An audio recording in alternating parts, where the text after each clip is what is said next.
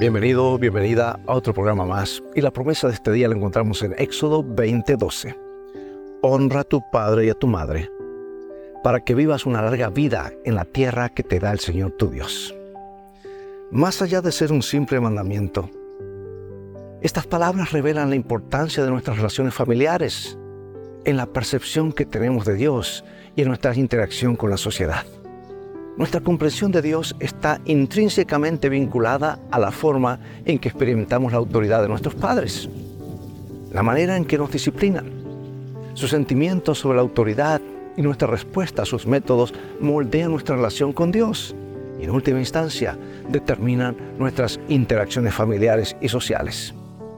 Cuando Dios entregó los diez mandamientos, buscaba sanar a una nación que había perdido el significado de la unidad familiar y la influencia egipcia había mm, pues dejado a los hebreos con escasa dignidad, casi sin dignidad, sin estima propia, y sus descendientes eh, reflejaron las secuelas de este trato de sus relaciones familiares. Los padres eran tratados como los habían sido tratados, habían sido tratados por los egipcios, generando luchas por el poder en los hogares. Y Dios buscaba ahora restablecer relaciones correctas dentro de la familia aunque el quinto mandamiento está dirigido a los hijos, implica también una profunda responsabilidad para los padres. Y al enseñarnos los principios del decálogo, los padres alertaban a sus hijos sobre la tremenda responsabilidad que se les confiaba. Y la actitud de los hijos dependía en gran medida de la forma en que los padres ejercían su autoridad. El conflicto cósmico entre Dios y Satanás se centra en el carácter de Dios y su autoridad y Satanás acusó a Dios de ser arbitrario y buscar controlar a las criaturas a por puro placer.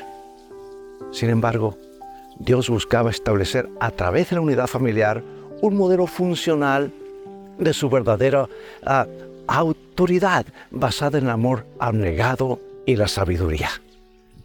La clave radica en que los padres deben merecer el respeto de sus hijos conduciéndose de manera que refleje el amor y la sabiduría divinos.